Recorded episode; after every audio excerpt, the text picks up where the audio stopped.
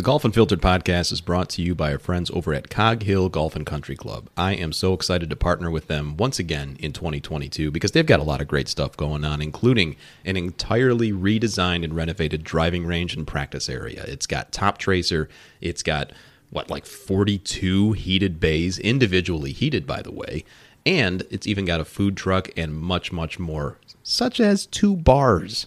Yeah, that's right. Go out to coghillgolf.com today to learn a little bit more. And of course, you already know about all their great golf courses. coghillgolf.com. We're also pleased to continue to work with our friends at worldwidegolfshops.com. You've heard me talk about them many times before. They've got everything you need for golf. They've got apparel, accessories, training aids, all the new equipment. They've got deals like every single day.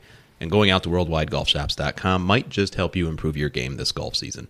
worldwidegolfshops.com.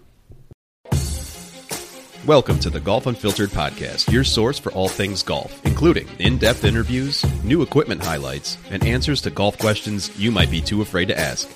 My goal? To help you learn more about the game so you can enjoy it even more. Let's dive in. Ladies and gentlemen, welcome back to the Golf Unfiltered podcast. I'm your host, as always, Adam from golfunfiltered.com. It's nice to speak with all of you again. You can find me on social media at Golf Unfiltered and you can send me an email, adam at golfunfiltered.com. I hope everyone's doing great out there listening to this. It is the middle of, actually more the end of January now, and in Chicago it is cold, cold, cold. I think it might get up to 10 degrees today. We are expecting more snow, which means that I am not going anywhere near a golf course anytime soon, which is always sad, but we deal with it every single year. But if you're like me, you like to stay busy, you like to learn more about golf, even in the off season.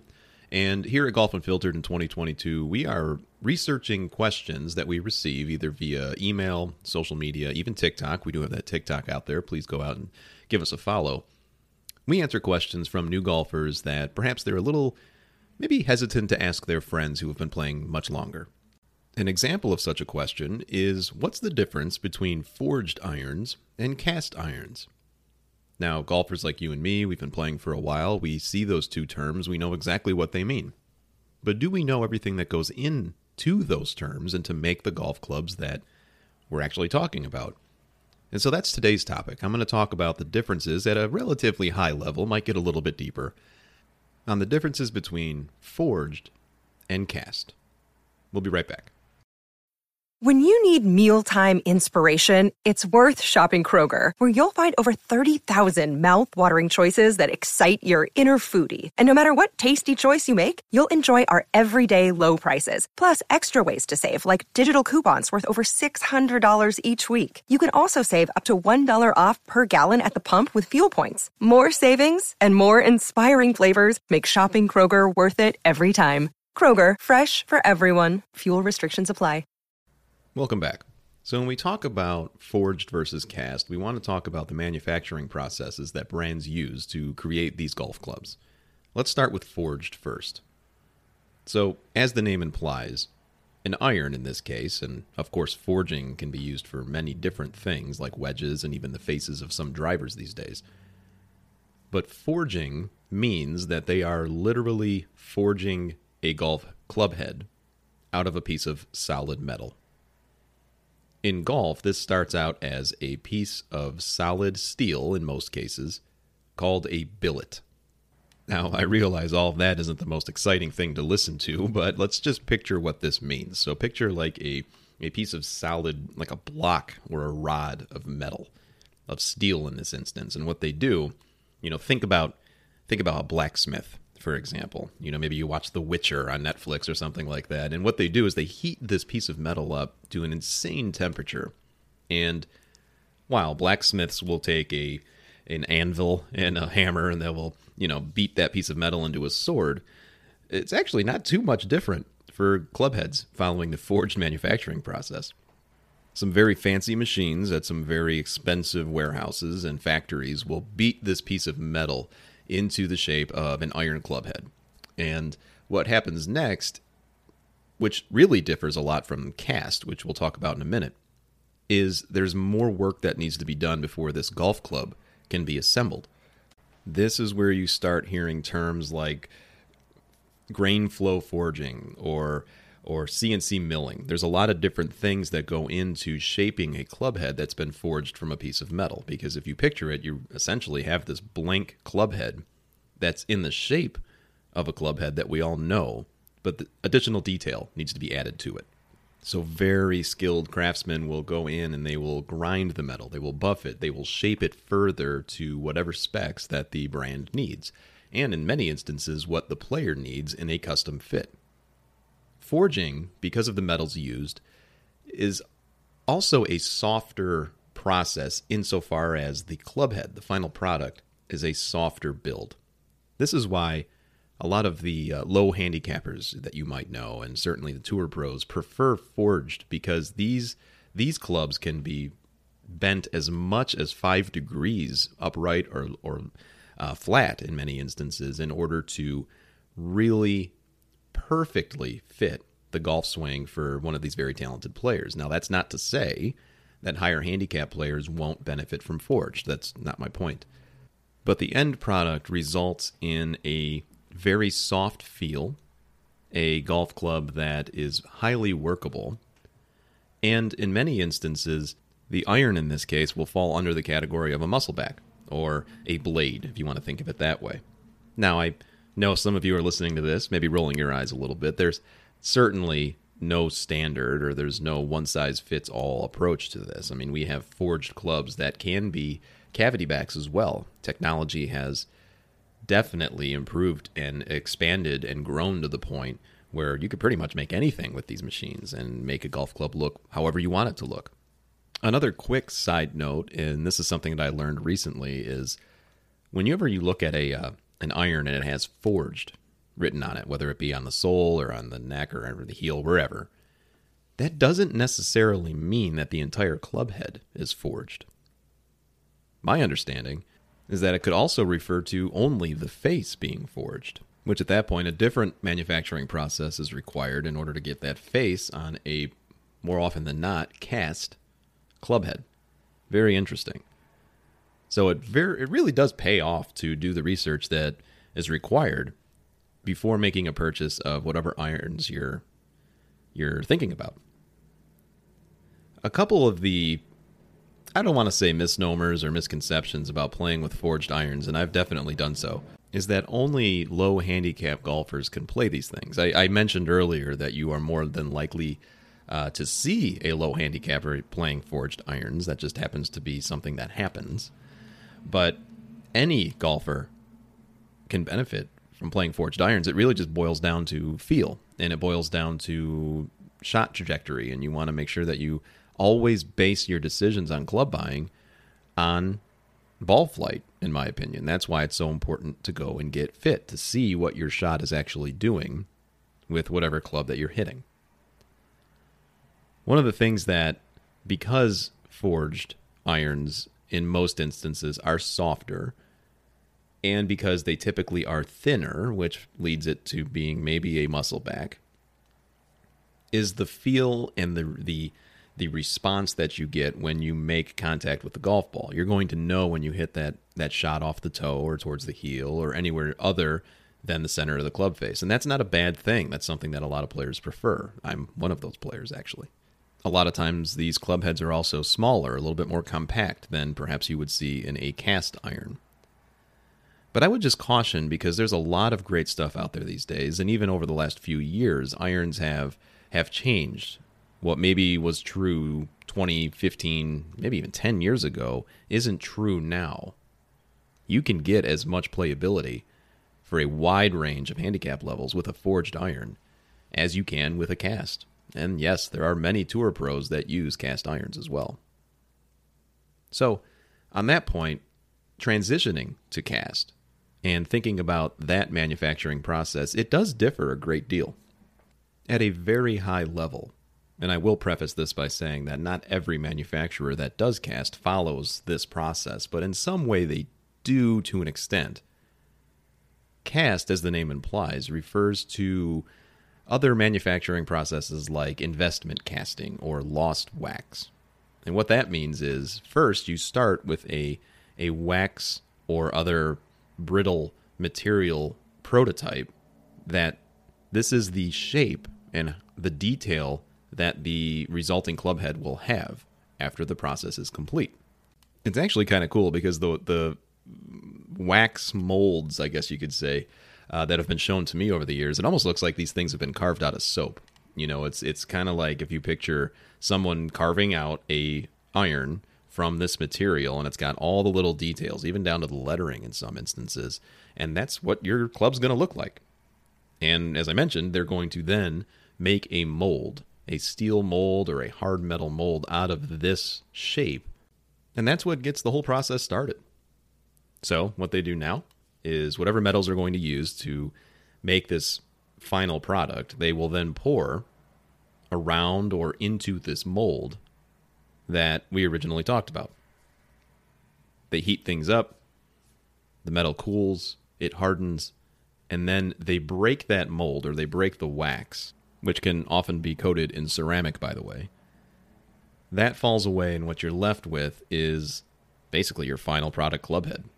There's not a lot of additional work or detail that needs to go into assembling the golf club now. It's very different than what we talked about with the forged process. So, when you have the final product and you want to talk about custom fitting, there are fewer options with a cast iron in comparison to a forge. You're not going to be able to bend a cast iron, for example, as much as a forged iron because you're dealing with different metals, you're dealing with different builds. It's not one big piece of of metal anymore in a cast. And a lot of times, a lot of manufacturers piece together different moldings to form the final product club head. In fact, the way it was described to me is when you want to talk about bending a lie angle, a cast iron might only be able to be bent one to two degrees, which for most golfers is enough. Now, obviously, technology has improved. The metals are a little bit more pliable, and there are more options if you want to play a cast iron. When it boils down to playability, one of the uh, misconceptions, because I want to cover that too, is you often hear that a cast iron you can't shape in terms of shot shape as well as a forged iron. I don't agree with that. I think that you can, because I've done it. I mean, you can shape shots as much as you want with any iron type if you've got the technique down well, you know. And let's face it, there aren't many mid to high handicappers out there that want to go and hit fades all day on certain instances or, or playing conditions. For the most of us, if we just play one day a week, for example, we pretty much just want to hit that ball straight have a predictable ball flight, and work our way around a golf course. As science and engineering has improved over the years, we also run into situations where MOI, or moment of inertia, is heightened and the amount of ball movement off of a club face is lowered. And of course, there are many other factors that contribute to that. And so it's getting closer, at least in the iron category, to where you can pretty much just go and play on autopilot almost. You're going to get a very similar ball flight every single time if hit well, right? Now, cast irons as well, they tend to be a little bit bigger, or at least they have the potential to be bigger in terms of head size. And that might turn a few players off depending on your playing preferences. Myself, I don't like to look down at an iron that looks excessively chunky or or the top line is too big. And that's something that a lot of players probably relate to. You don't want to look down if you think back to, and no disrespect to Callaway, but it's just what's coming to mind now. If you look, if you remember the big elephant ear, great big Bertha irons, I mean those things, those look like, well, elephant ears on the end of a stick. Most players aren't going to be comfortable hitting those. They look a little bit too large to get that golf ball in the air. But top lines are getting thin, and as many club fitters have told me that is what people like to see. They like to see a thin top line, and that makes a lot of sense because that's what you're looking at at address. So whether it be forged or cast, they're able to do that for you now. Oh, and by the way, if you're listening to this and you're a newer golfer, the top line is simply the top of the iron, basically what you see first at the end of the shaft. That's what I'm referring to. I have to keep that in mind. There might be people who don't know what that term means. so again, pretty high level there. There, there's we've had many guests on the show that have uh, gone into greater detail on these topics. You can certainly, and I uh, definitely encourage you to go and do additional research on the topics of forged and cast uh, on your own. There's a lot to learn there, and it's very exciting now to think of all the innovative approaches that club manufacturers, original equipment manufacturers, are using to bring the best products to us every single year. As I've said before, there's always going to be the new shiny stuff, you know, especially this time of year. We're getting all the press releases, you're seeing all the ads in magazines on in commercials, hearing it on podcasts for example. But you can find really good equipment from the last like 5 years on the secondhand market. There was a really good article uh, on the fried egg actually um, they don't do a lot of equipment talk over there, and, and it was really good because they had a uh, so Garrett Morrison, uh, who's been on the show in the past, as well as Ryan Barath, who's been on our show in the past. They did a great little back and forth on picking uh, golf clubs on the secondhand market to meet a specific budget. It's really fun. It's out there right now. You should go give that a read. Uh, learned a few things on that as well, and a little bit of nostalgia as well. I'm sure you could probably think about some of your favorite golf clubs from the past. Uh, you played for a long time, um, that you know maybe maybe we'll give those a go again. Who knows? Have fun with the game. So let me know what I missed. Let me know if there's anything that I got wrong. Uh, you can follow me on social at Golf Unfiltered, and you can send me an email, adam at golfunfiltered.com. Let me know. Let's keep the conversation going because this is a topic that you know newer golfers often struggle with. Think about all of the options that new golfers are faced with every time that they either go into a golf store or they turn on the TV and they see those commercials I talked about. You know, that there's a lot of terms that we use, and sometimes it helps to take a step back and be like, wow, we actually do have a lot of confusing things that are hard to explain at times to someone just learning the game. So all this talk about uh, forged and cast and all that, you know, it really just reinvigorated one of the things that I really love about this game. And yeah, you know, the playing it certainly that's priority. I also love practicing. I love going out to a range. I've talked about this before. I love just the the act of hitting a golf ball at the range. I don't even have to be aiming at anything, which probably isn't good, but it's kind of therapeutic. You know, you just go out there, a little bit repetitive, and you spend a nice, you know, hour, maybe two, hitting golf balls and just getting that feel. But it's also really reinvigorated my my love of club fitting, and uh, I was excited to uh, be contacted by a friend of mine, uh, Chris, who works over at Mizuno, Mizuno Golf. And truth be told, in the past, when I first started learning the game, the first set of golf clubs that I purchased for myself were my buddy's Mizuno T-Zoids. Yeah, think of those.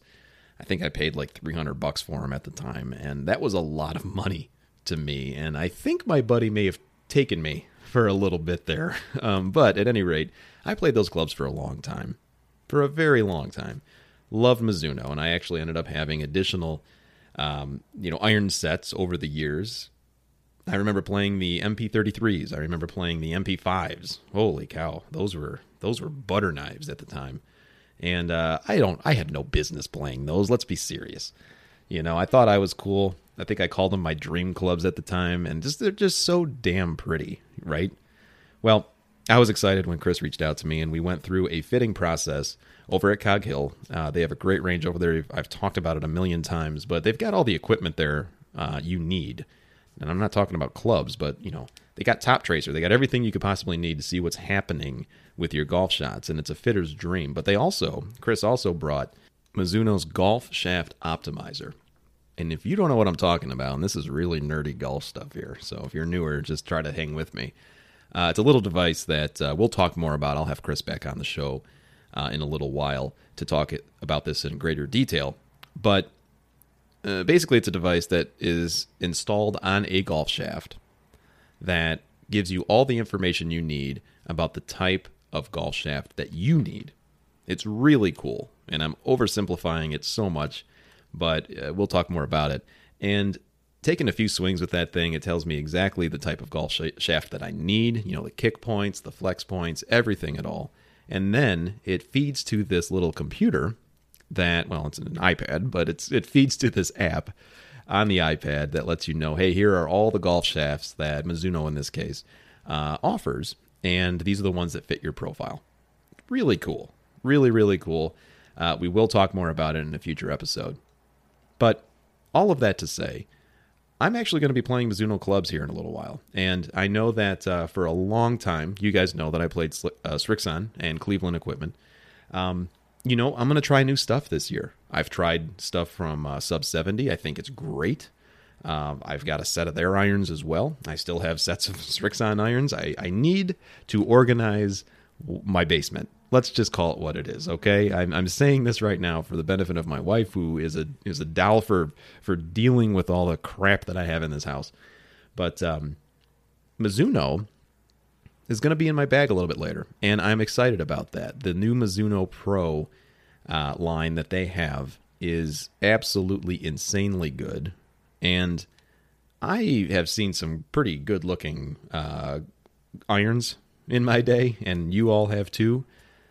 These, these are absolutely incredible in terms of design, look, aesthetic, and feel. And, you know, we've had reps from Mizuno on the show in the past, and they've talked all sorts of good stuff about their their brand, and every all of it's true, all of it's true. So more to come on that. I just wanted to give you a little bit of a preview on a conversation we will be having soon. In the meantime, let me know how you are getting through these winter months. And I'm not talking to you all that live in like Florida and California and Arizona and the places where you're actually still playing golf yeah, good for you all.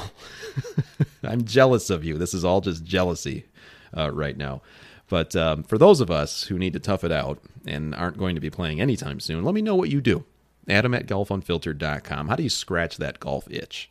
And of course, if you've got any questions, no matter the topic that you'd like me to research a little bit and then answer on this show, I am happy to do so. I think it's a fun approach. It helps me learn a few more things. It uh, reminds me of other things that I may have known and it corrects some things that I thought I knew. So I really appreciate that as well. That's all we got for this week. Take care of one another as always. Stay safe out there. I think we've turned the corner on this this terrible pandemic. Things are getting a little bit better. I don't want to jinx anything, but uh, I am so thankful for that, and I and I hope that you are uh, doing well. And thanks to all of you who reached out to me as well and my wife when we had to deal with COVID. And you know what? I think we're going to get through this, and that's good. And the best part is we're all going to be able to play more golf. I'm so happy to see that that uh, that the this industry continues to be on a hot streak. I hope it's sustained, and uh, we'll even talk more about that too in a future episode. All right, all have a good week. We'll talk again soon.